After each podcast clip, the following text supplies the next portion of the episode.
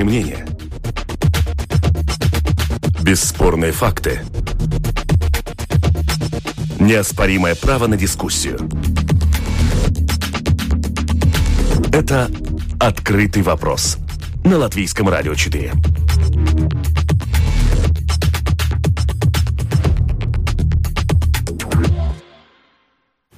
Здравствуйте, уважаемые радиослушатели. Вместе с вами Латвийское радио 4. В эфире программа «Открытый вопрос». У микрофона Роман Шмелев, продюсер программы Валентина Артеменко, за режиссерским пультом Иоанна Дреймана. И, как всегда, по понедельникам э, мы обсуждаем самые заметные события из международной политики, э, происходящие прямо сейчас в эти минуты, либо произошедшие вот э, накануне, в последние несколько дней.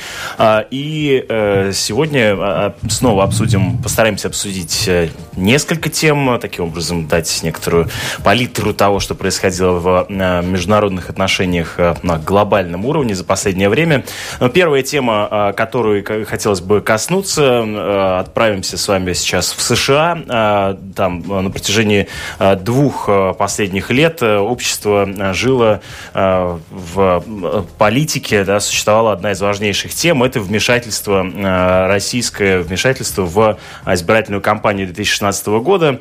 Э, и генпрокурор США Уильям Барр на днях отчитался о э, том расследовании, которое проводил спецпрокурор Роберт Мюллер, э, которое касалось как раз-таки попыток установления, как это вмешательство происходило. Но следователям не удалось найти доказательств того, что Дональд Трамп или каким-то образом и связанные с ним его помощники вступили в сговор с Россией, чтобы победить на выборах. Вот сейчас эту тему мы обсудим вместе с политологом политологом а, Карлос Даушц вместе с нами в этой студии. Здравствуйте. Добрый день.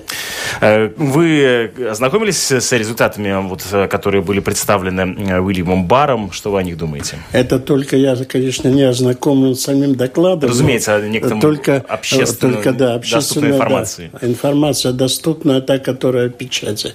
На мой взгляд, э, действительно, признание для Трампа Мюллером того, что его команда не участвовала в прямых переговорах или договоренностях, или не координировала отношения с российской властью, это остается таким большим победным знаком для внутреннего состояния э, Трампа. Уже в Твиттере он написал, конечно, назвав это полным оправданием, э, как да. и его сын э, тоже подтвердился, э, заявил, что всем здравомыслящим людям все это время было известно, что не было никакого сговора, писал он.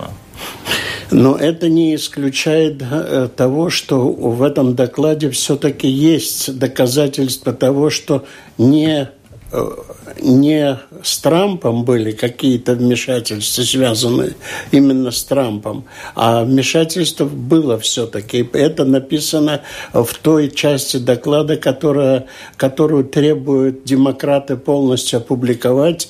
Пелоси, то есть представитель демократов в Конгрессе уже потребовала полного Э, изложения всех доказатель, доказательной базы. И там идет юридический спор, сколько это можно дать для, эм, для общественности и знать об этом. Ну, давайте напомним о скандале Cambridge Analytica, который прозвучал год назад, и который, в общем, опосредованно свидетельствует о том, что э, в некотором смысле э, была осуществлена попытка повлиять на предпочтение избирателей в Америке посредством а, формирования определенной информационной картины в социальных сетях. А, это было то, что называется таргетировано, то есть целенаправленно на определенной аудитории в конкретных штатах. А, ну вот пользователям социальных сетей была показана определенная информация, которая тем или иным образом их либо раздражала, либо наоборот поощряла голосовать за Трампа. То есть в некотором смысле все равно, и об этом говорится тоже и в расследовании, то есть э, в некотором смысле э, доказано некоторое вмешательство вмешательству. Да, совершенно верно, потому что в докладе Мюллер указывает, что те выдвинутые перед этим уже обвинения, обвинения менее доказанные э, случаи такого вмешательства, как э, хакеров или каких-то других э, э действий, они уже доказаны, они, он только говорит о том, что они не должны быть дополнительно, у него нет сведений дополнительно в отношении команды Трампа. Но, в принципе, такое вмешательство как бы существовало, согласно его второй части э, его доклада. В то же самое время я хочу сказать, что я думаю, что эта э, эпопея с, этой, с этим докладом еще продолжится, потому что э, Трампу во второй части выдвинуто, если не обвинение, то, по крайней мере, то, что он вмешивался в расследование для того, чтобы э, в себе выгодном свете повлиять на судебные э, инстанции. А это для Соединенных Штатов Америки является достаточно сильным аргументом в обвинениях Трампа. И поэтому я думаю, что мы еще не раз вокруг этих докладов и вокруг вот этой борьбы, она еще будет долго продолжаться. Да, ну вот э, основной же вопрос, который лежит в, в, а, вокруг, да, в, в фундаменте этого доклада, при, придет ли он к импичменту Дональда Трампа, его отставке, а, как вам кажется? Вот его Я... нынешние результаты а, можно считать полной победой Трампа и вот уменьшением вероятности импичмента? Я думаю, что просто пока это вопрос импичмента, пока он отложен на какой-то срок, он не, выдвин, он не станет актуализированным сейчас, он невыгодно ни демократам, ни, э, э ни республиканцам. А почему он не выгоден демократам? Э, демократам невыгодно, потому что сейчас в связи подложили, я извиняюсь, конечно, но, да, подложили свинью на Украине. И на Украине подложили свинью тем, что Луценко, а, а, то есть ближайший соратник Порошенко, вдруг объявил о том, что американский посол Иванович, Мария Иванович, вмешивалась, представ, вмешивалась прямым образом действия, э, действия э, которые э, недопустимы для посла. Это вызвало раздражение у Трампа, и он связал э, эту э, ситуацию с тем, что демократы э, получали поддержку из Украины – и что именно Украина пыталась вмешаться в выборы э, на стороне демократов, на стороне Клинтон. Они э, были против Трампа. Здесь завязывается такая интрига, которая вызовет вокруг себя еще э, очень много скандальных заявлений с обеих сторон. Трамп уже достаточно сильно высказался по этому поводу в своем твиттере, и поэтому думаю, что здесь на этом э, не закончится. Но э, вопрос импичмента Трампа, он будет оставаться на повестке дня. А что, как на ваш взгляд, влияет вообще на импичмент американских президентов как таковых? Вот мы же э, история знает такие случаи. Да, э, никогда до полного импичмента Соединенных Штатах Америки не доводилось. Но дело в том, что по самой сути американской конституции президент не имеет права, самое страшное его преступление, если он лжет народу, если он пытается извратить факты, и он не откровенен с народом. Это считается самой основой для импичмента. Так было с Клинтоном, так было с Никсоном. Э, то есть, то есть не сам по себе а, принцип не... измены президента своей жене важен, а именно то, что он по этому поводу соврал совершенно, даже не ей самой, Совершенно а верно, совершенно верно. Что он пытается скрыть от народа какое-то э, свои действия, которые, э, может быть, они сами по себе они не вызывают такой реакции э, отрицательной. Да, но ведь э, в такой логике ну, любая власть э, всегда не открывает э, карты. В конце концов, существует там представление о государственных секретах и так далее. То есть, э, э где здесь, э, как это просчитать, где здесь грань между э, секретностью, нежеланием э, полностью все рассказать и Для этого, ложью. для этого существует в демократических странах, и вот и существуют эти комитеты расследования, существует свободная пресса, свободные комиссии, которые создаются, и они э, исходят из одного принципа. Публичный политик, а особенно президент, он должен подвергнуться полному Э, объяснению своих действий, мотивов и э, своих высказываний. То есть президент всегда находится под огромной лупой общественности. Ну что ж, э, завершая обсуждение этой темы, остается добавить, что действительно само расследование пока не опубликовано. Демократы настаивают на его полной публикации. Между тем, сам спецпрокурор Мюллер, который занимался этим расследованием, он а, а, отдал под ответственность генпрокурора Бара, Уильяма Бара, решение о том, публиковать ли его в итоге или нет. Но вот, тем не менее, некоторые ну, как мы сейчас вот э, выяснили в разговоре, точка с запятой поставлена в этом расследовании, а, и ждем затем, как будут развиваться а, события вокруг э, этого расследования, вся эта шумиха. А, мы продолжаем, мы переходим к другой теме. Султан Назарбаев объявил о том, что уходит в отставку, и он был президентом Казахстана на протяжении 29 лет, э, поэтому вот сейчас обсудим его уход, что стало возможно возможно, его причины. Вместе с нами на связи доктор экономических наук Эдгар Свольский. Здравствуйте, вы меня слышите? Да, добрый, добрый день. А, вы наблюдали ли за тем, как э, происходит уход э, Назарбаева? Что вы об этом думаете? Каковы причины его э, подачи в отставку? А, ну, скорее всего, надо понимать, что происходит на сегодняшний день ну, в регионе СНГ соответствующие изменения в геополитической и политической, экономической сфере, а, что связано взаимоотношения между Россией, Казахстаном и другими странами.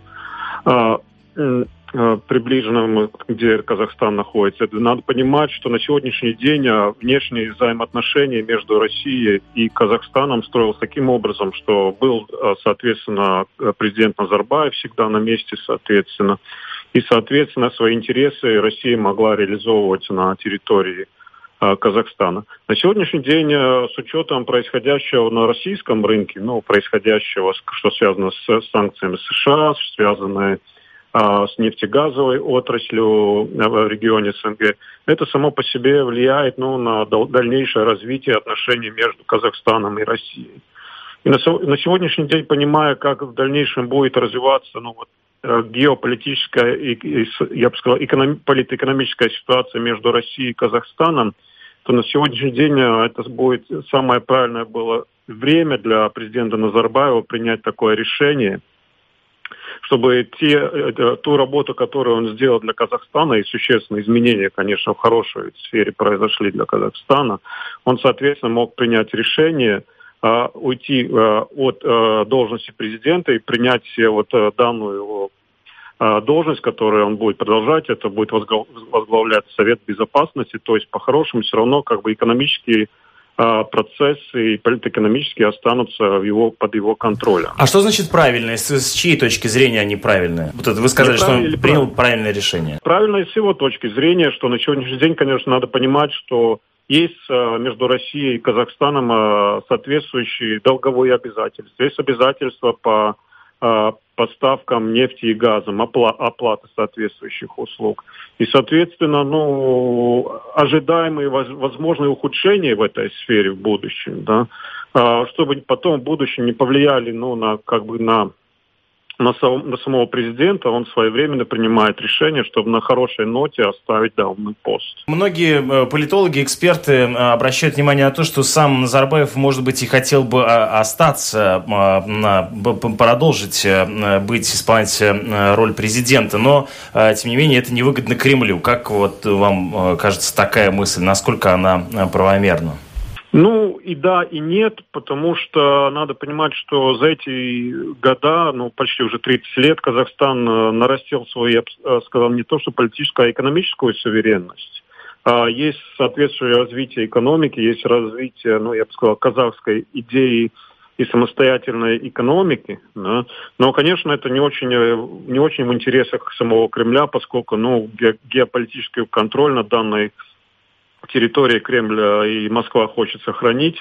И, соответственно, поэтому, ну, может быть, и Кремль не очень был бы рад, ну, скажем так. Потому что надо понимать, что, ну, как говорится, та внешняя экономическая зависимость, которая она была и будет и останется, да, и под экономическим контролем, но все-таки над действиями когда президента и политической ситуации Кремль мог влиять. А сегодня с, с ухудшением экономической ситуации в России, понимание, ну, которые существуют внешние санкции над э, над российской экономикой. Да, это, конечно, влияет на тоже ну, положительные знаки. Ну, и, соответственно, механизмы контроля они начинают ухудшаться, конечно, над, э, скажем, экономикой и политической ситуацией в Казахстане. И чтобы ну, не разразить соответствующие ненужные ну, противостояния этим процессам, ну, президент, я думаю, принимает соответствующее решение – чтобы это ну, потом на, на нем никаким образом и его людей окружающих лично не отразилось. Я хотел бы вас э, спросить, э, поговорить немножко про Белоруссию. То есть между Россией и Казахстаном есть э, особое экономическое и политическое сотрудничество. Оно есть между Россией и Белоруссией, где мы тоже видим президент, который на протяжении длительного срока находится у власти, и пока ничто не свидетельствует о том, что он уйдет. Вот вместе с тем мы видим, как Белоруссия постоянно играет на, на вот Э, разыгрывает карту, что называется, европейского сотрудничества, налаживает отношения с Европой, в частности, с Латвией. Вот как бы вы могли описать, э, Беларусь сейчас какое занимает место вот в этой, э, всей, на всей этой шахматной доске? Ну, смотрите, я сам, поскольку уже тут нахожусь более 10 лет в Беларуси, да, я сам, как говорится, лично это могу наблюдать и могу сказать следующее. Во-первых, ну, конечно, есть между Россией и Белоруссией вот то же самое экономическое за, заотношение, поскольку экономика Белоруссии, противостояние России имеет соответствующую закредитованность, а есть соответствующие долги выданные. И тут происходит так называемый маневр или а, налоговый маневр, который часто называют, что зачастую поднимается вопрос по расчету по тарифам по газу и поставкам э, нефти и импортных тарифов. Да. Это, конечно, влияет напрямую на экономику Беларуси в том понимании, что ну, экономика сильно зависит от, а, от данных а, кредитных обязательств со стороны Беларуси к России и, соответственно, поставках данных энергоресурсов, поскольку ну, энергетика белорусская завязана на данный момент очень сильно на Россию и поставку да, соответствующих ресурсов. Это говорит о том, что да, на сегодняшний день, если, скажем так, э, каким-то образом Россия поднимает разговор о экономическом суверенитете или не суверенитете, я не говорю про политический, я говорю экономический суверенитет университета Беларуси, и, соответственно, появляется реакция со стороны Беларуси. И тут начинается та, та игра в том понимании, что очень много э, было отплыва иностранного капитала с России, и то же самое время вот есть соответствующий капитал, который интересуется белорусским рынком. И, и соответственно, такие э, э, глобальные институции, как Европейский банк развития и реконструкции, Еврокомиссия на сегодняшний день ищет возможности размещать соответствующий капитал на территории Беларуси. Это говорит о том, что каким образом Белоруссия сможет или не сможет погасить свои долговые обязательства перед Россией. То есть или играть с данным, как я называл это, Э, соответствующими налоговыми э, обязательствами и вот налоговыми ресурсами перед Россией, или говорить вот соответственно погасить соответствующие решения, налоговые движения, маневры, и соответственно с поставкой по приходам капитала из Европы. Вот это начинается вот так называемая игра между Западом и Востоком со стороны Белоруссии. Но в то же самое время вот э, на сегодняшний день а, есть большой политический вопрос, который стоит между Европой, Белоруссией и Россией, это атомная электростанция. Поскольку со стороны Литвы на сегодняшний день есть политические заявления в отношении строительства и будущей атомной электростанции, но несмотря на то, что используются а, российские технологии для ее строительства, Европа в лице а, Литвы играет в эту игру, а Россия, соответственно, продвигает в дальнейшем развитие этого проекта. И поскольку проект э, само по, э, по себе в дальнейшем будет и ничего не остановит его развитие, соответственно, это будет просто такие политические заявления. А с точки зрения экономики данный проект даст э, возможность сильного дальнейшего развития и экономического укрепления экономического суверенитета Белоруссии. Потому вот и получается, вот есть атомная электростанция, и вот эта игра между Западом и Востоком с точки зрения долговых обязательств, его, их погашения и приплыва инвестиций или оттока инвестиций. Да, я вас понял. А, Министерство иностранных дел Латвии готовит э, встречу с э, Лукашенко в, ближайшем, в ближайшее время. Латвии от этой встречи что? Она зачем нужна а, нам?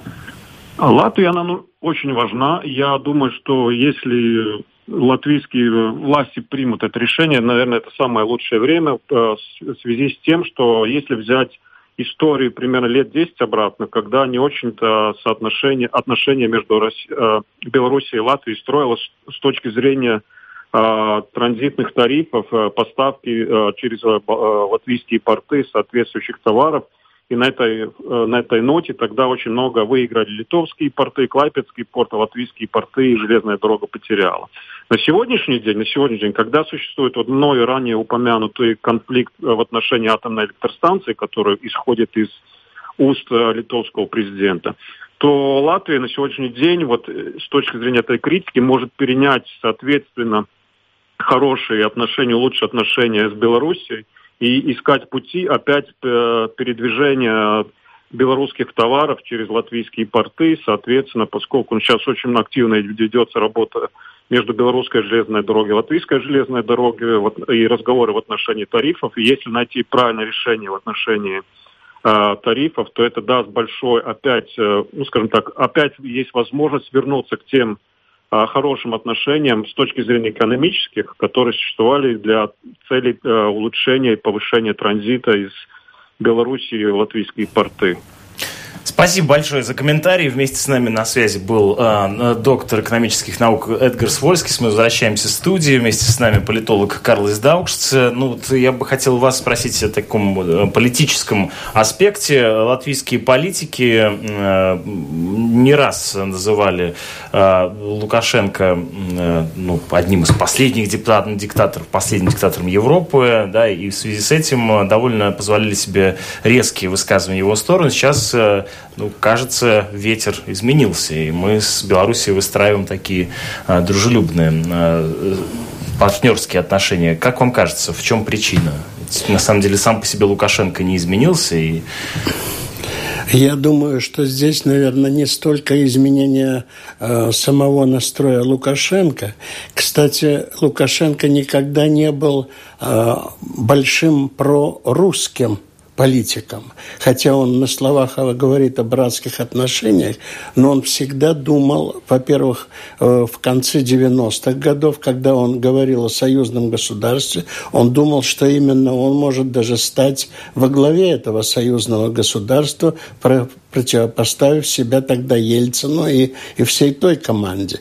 Поэтому сейчас изменилось это отношение. Лукашенко себя чувствует, во-первых, не очень стабильно в связи с тем, что у него э, ухудшились экономические отношения с Россией, что в Евразес, которая является организацией фактически непонятного типа, где есть противоречия между э, тем же Казахстаном, тем же той же Россией, тем же той же Белоруссией, там есть тарифы, там есть противоречия в визовых отношениях, и поэтому сейчас Белоруссия, особенно после введения санкций э, в отношении России, Беларусь вдруг стала Э, страной, которая производит ту продукцию, которая под санкциями, но она его поставляла эту продукцию на российский рынок, получая какие-то дивиденды. Ну и до сих пор, да, действительно, но ну, доступные это, там какие-нибудь да, там есть крабы. Крабы, там, да, и устрицы и все прочее. в Беларуси. Да, да ну я думаю, что так и есть там и производится. Но дело в том, что здесь для Лукашенко э, и вообще, вот вы говорили, и э, коллега говорил о о Назарбаеве. Эм, уход Назарбаева вызвал вообще-то э, стрессовую ситуацию у всех автократов, которые почувствовали для себя возможность э, определения собственной дальнейшей судьбы. 25 лет у власти Порошенко, 20 э, лет приближается и 25 лет у Путина, и поэтому здесь у многих возникают побочные вопросы, как будут действовать эти люди, э, приближаясь к тому сроку, чтобы они не стали бы уже хромыми утками. А и поэтому э, я даже где-то хулиганские э, сайты посмотрел, ну, не сайты полностью, а в, в соцсетях, например, в Санкт-Петербурге уже, знаете, просто говорят о том, что так как Астана переименована э, Нур-Султан. Нур-Султан, то э, предлагают уже Санкт-Петербург переименовать Путинбург. То есть, э, понимаете, Путин, Путинград, извините, Путинград. Путинград, да. Ну, то есть это хулиганские, они показывают, что вокруг этих наследования политики, как это будет. Но я здесь хочу эм, чуть-чуть с политической точки зрения, не столь с экономической. Назарбаев идет по пути Дэн Сяопина – Никуда он от власти не ушел. Это не ушел. Это лишь, лишь маскировка, маскировка власти. Притом она может привести к каким-то, я здесь э, хотел бы, может быть, чуть-чуть, ну, в какой-то мере оппонировать, что Казахстан очень сильно завязан только на Россию. Это не так. Китай сегодня является именно самым главным партнером. Я внимательно прочитал э, речь Назарбаева, когда он отказывался от э, этого поста. Этом заявлении его красной чертой, самой главной задачей Казахстана было участие и строительство нового шелкового пути – как составной части нового шелкового пути. А мы сами понимаем, что геополитическая конкуренция, которая идет между Китаем и Россией одновременно с дружественными заявлениями руководителей, она все-таки существует. И Казахстан является э, геополитическим центром фактически вот этих противоречий. И я не думаю, что он позвонил, Назарбаев позвонил первому только Путину. Я думаю, что все-таки существовал еще один звонок э, господину Си Цзиньпиню в котором он сказал, что он э, вот, принял такое решение. Притом, новый наследник или его говорят, он только транзитная фигура, которая транзитная фигура в том, что э, по закону следующий э, председатель Сената, а это Дарига, дочь Назарбаева, она уже может участвовать в президентской кампании, которая может развернуться. А сам Касым, э, который... Касым Жамарт Такаев, да. Да, Такаев, он э, является китаистом. Он не только блестяще знает китайский язык, но он и, не только он, конечно, закончил МИД и был, э, он интеллектуал по своему, он действительно большой интеллигент, но он мягкий политик для жесткого джузового джузы, которые управляют вот Казахстаном. Поэтому здесь его транзитное состояние, возможно, действительно соответствует действительности. Э, он не бросит э, Назарбаева, он честный человек, и поэтому я думаю, что здесь Назарбаев никуда не ушел, он управляет Казахстаном до сих пор. А зачем нужно был тогда его такой формальный уход? Я думаю, что этот формальный уход, он является необходимым таким эм, сценичным действием для укрепления той власти, которая может ему понадобиться для своей группы для Дариги, для дочери, так ли это, не так, это, конечно, тоже под вопросом. Я лишь высказываю тем, возможно, даже спекулятивные в какой-то мере. Но существует сегодня в Казахстане э, именно э, достаточно оппозиционные, сильные, например, миллиардер Аблязов, есть группы, которые выступают против э, Назарбаева. Меня, кстати, очень поразило э, э, то, что Назарбаев согласился на переименования э, этой столицы, потому что это противоречит его достаточно глупой, глупое действие. Притом оно вызвало уже сейчас эти протесты существуют. А это показатель, что не так ситуация стабильна и для очень сильного, очень э, мощного человека, каким является Назарбаев.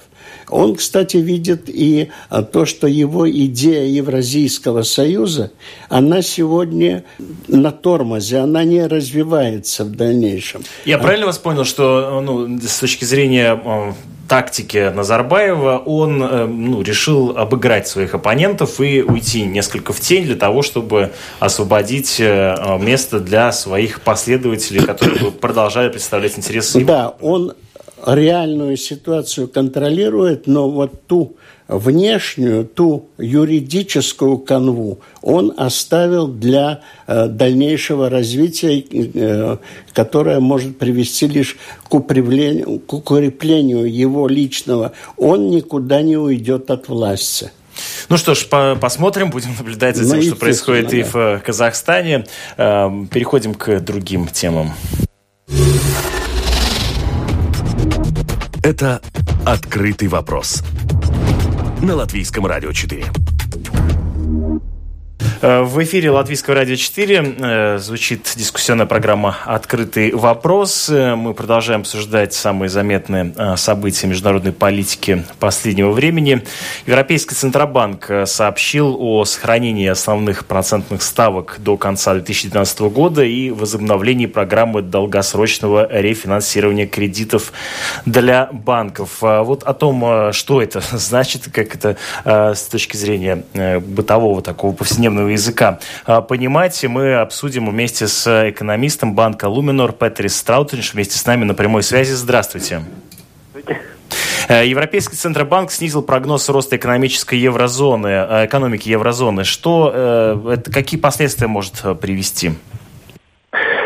Этому будет последствия, да, уже были, я бы сказал. А, конечно, это важный сигнал из банка, потом, что этот банк думает о будущем развитии еврозоны. И, и конечно, и это означает, что и это сигнал о э, политике банка в будущем. Э, например, э, были такие планы, что к концу этого года Европейский центральный банк начнут поднимать процентные ставки. Но, кажется, этого не будет. Может быть, этого не будет, не будет даже несколько лет. И финансовые рынки уже на этого э, отреагировали. Э, например, э, процентные ставки на э, немецкие облигации десятилетние уже упали ниже нуля. И, конечно, э, этому последует и, и, и тоже другие процентные ставки для других стран и тоже для домохозяйств и предприятий. Как это отразится на национальных экономиках, в частности, на латвийской? Ну, влияние не будет большое, а, потому что э, процентные ставки как были низкие, так и останется, но небольшое влияние будет. Э, просто это означает, что э, кредиты не будет подорожать, как, как этого ну, прогнозировали до этого. Евребор останется вместе, кажется, еще долгое время. И, ну, конечно, это означает для тех, которые хотят брать кредит, строить дом, увеличить э, производство для этих, это хорошо. А для тех, которые накапливают деньги, ну, это не так хорошо. Получается, что сейчас имеет смысл брать кредит или нет? Вот я пытаюсь понять. Ну, я бы сказал, да. Я бы сказал, да, потому что, э, да, кредит будет э, останется довольно дешевый Латвии. Ну, конечно, всякое может случиться, но то, что у нас ожидает в течение нескольких лет, это, э, может быть, замедление роста, но не кризис – я думаю, что это замедление будет так, такое, что ну, это почти не, не оставит влияние на работу рынка. Так что безработица останется низкой. Да, почему бы нет?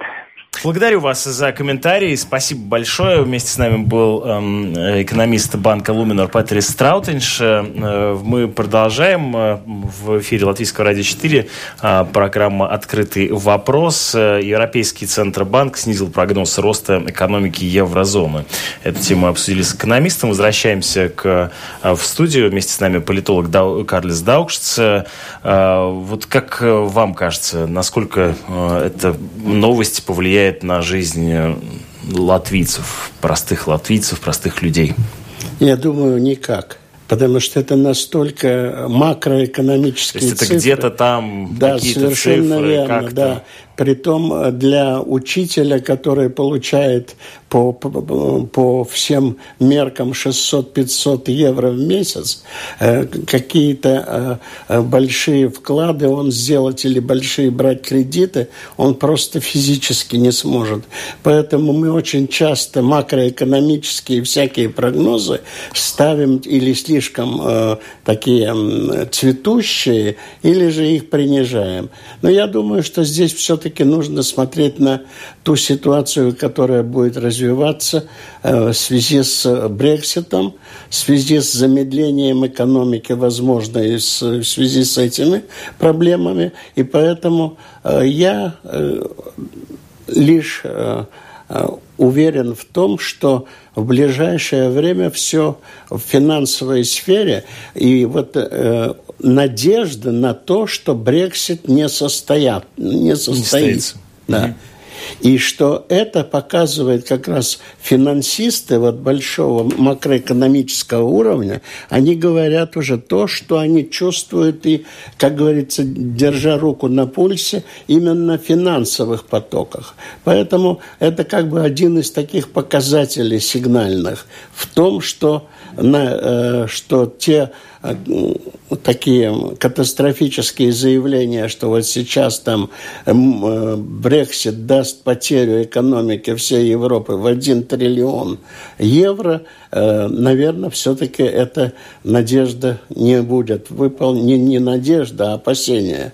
Она не состоится, и поэтому э, такие позитивные сдвиги. Но вот в финале нашей программы как раз мы перешли к обсуждению темы Брексита. Он изначально был намечен на 29 марта, то есть на эту пятницу, на 11 часов, э, но, тем не менее, его перенесли. Э, некоторая кратковременная отсрочка э, была принята Европейским Союзом, однако до сих пор пока непонятно, когда именно произойдет Брексит, потому что варианты там могут быть очень разные. Дело в том, что сам Европейский Союз хочет быть убежден в планах британских политиков, а в британском парламенте до сих пор ничего не ясно.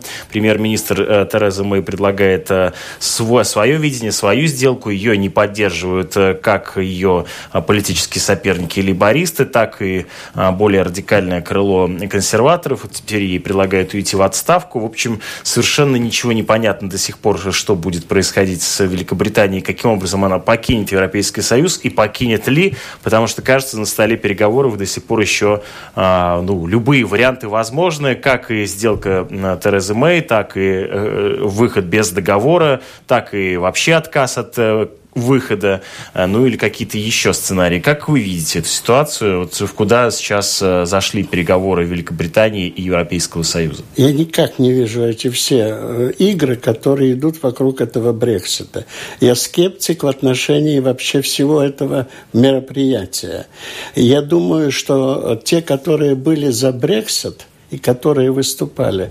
Это они начали фактически осознавать, что Британия и Англия теряют вообще свое э, славное прошлое, которое 300 лет управляло Европой фактически, и которые сталкивали эти страны европейские между собой и были судьями фактически этого развития. А сейчас э, Британия при выходе хотела как бы вернуться к величию собственному, но это не получается, и мы присутствуем при ситуации, когда Англия или Великобритания, как хотите здесь, э, она возвращается... Ну, формально все-таки Великобритания, потому что Англия... Вели... Великобритания, да, совершенно верно. Но она возвращается в стан нормальной европейской страны. И это понимают сейчас, начали понимать после той эйфории огромное количество британцев.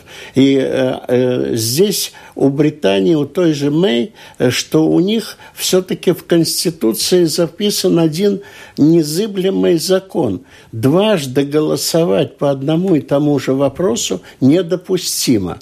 Vox Populi, Vox Dei, то есть э, голос народа, голос Бога.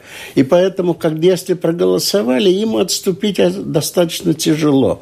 Но все-таки я думаю, что будет перекатывание этого бревна. Мы еще годами будем слышать об этих всяких, как ты, э, когда там 12 ну, апреля, 22 мая, участие в выборах, перенос на два года, переходный период опять. И ничего понятного понятного в этом не будет. Там есть одно другое, я думаю. Все-таки в Европе и у самих англичан присутствует страх. А страх, он заключается, это в Северной Ирландии, это католики, это протестанты, это Шотландия, которая уже однажды голосовала э, о независимости, это возможность внутренняя э, под, за, за спиной Брексита, возможный раскол политического единства Великобритании или Англии, как э, здесь тоже, как хотите, потому что Великобритания, там еще есть некоторые другие.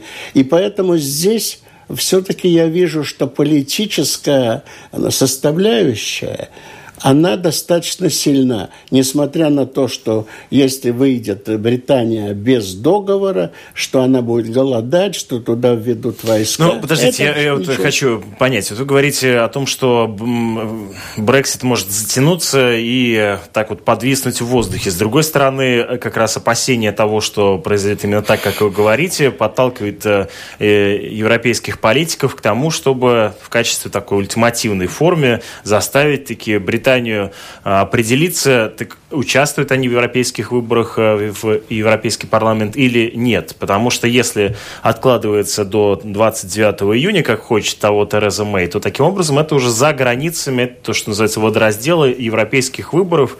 Ну и получается, что если англичане э, остаются на этот небольшой срок в Европейском Союзе, то они как бы должны участвовать в выборах. А если они не участвуют, то это довольно странно. В любом случае. То есть это должно произойти до выборов в Европейский парламент. И вам кажется, что этого не произойдет до выборов в Европейский Я парламент? думаю, что э, Туск и Юнкер в своих последних интервью, они сказали очень такую фразу. Говорит, давайте посмотрим. После того, как начался разговор о втором референдуме, и я думаю, что европейские политики вообще-то не заинтересованы в уходе Британии в, в уходе Британии из Европейского Союза. Они довольно э, настойчиво напоминают о том, что они могут забрать свое, свое заявление, что называется, э, вообще не выходить, да. Они пытаются заставить фактически Британию отказаться от своего заявления по 50, 50 пункту Лиссабонского договора. И поэтому здесь, я думаю, самое главное, то есть заставить при помощи невыполнимых каких-то политических требований, там, судьбы э, госпожи Мэй, там, э, чисел, э, пунктов каких-то. Все время это втаскивает такое перекатывание бревна, которое э, создаст возможность просто э, усталости, а потом второго референдума. Я все-таки думаю, что подталкивание ко второму референдуму, который Хорошо, а если Брексит. даже состоится второй референдум, то какова вероятность, что британцы снова не проголосуют э, за выход? Я почти уверен, что не проголосуют. Но ведь они-то точно так же были многие почти уверены и до 2016 года. Совершенно верно. Но там получилось таким образом, что те, которые были за выход, поняли реальность Понимаете, политические мечтания о Великой Великобритании, о ее роли, о, о, о мощи и все прочее, они столкнулись с действительностью. А эта действительность, она будет влиять не только э, в, в эмоциях, но она будет э, когда ты будешь голосовать, она будет действовать. И поэтому э, второй референдум, если он состоится, он будет прагматичным.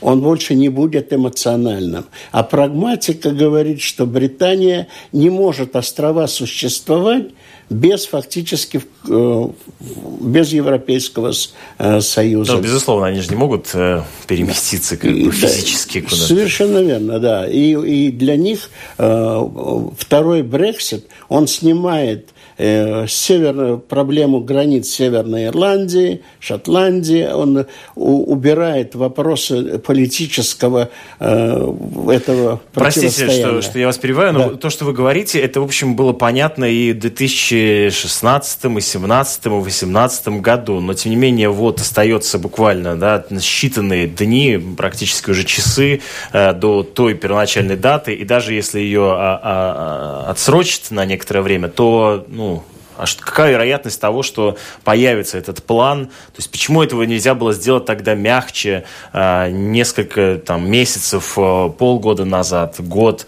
и не превращать это в абсурд? Британию нужно было проучить.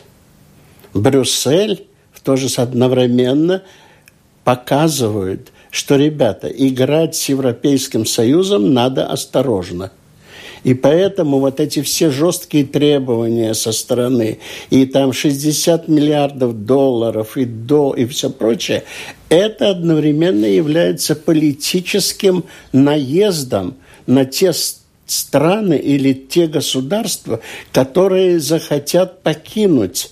То есть договор пакта сун серванда, как говорили древние греки, э, э, то есть латино, римляне.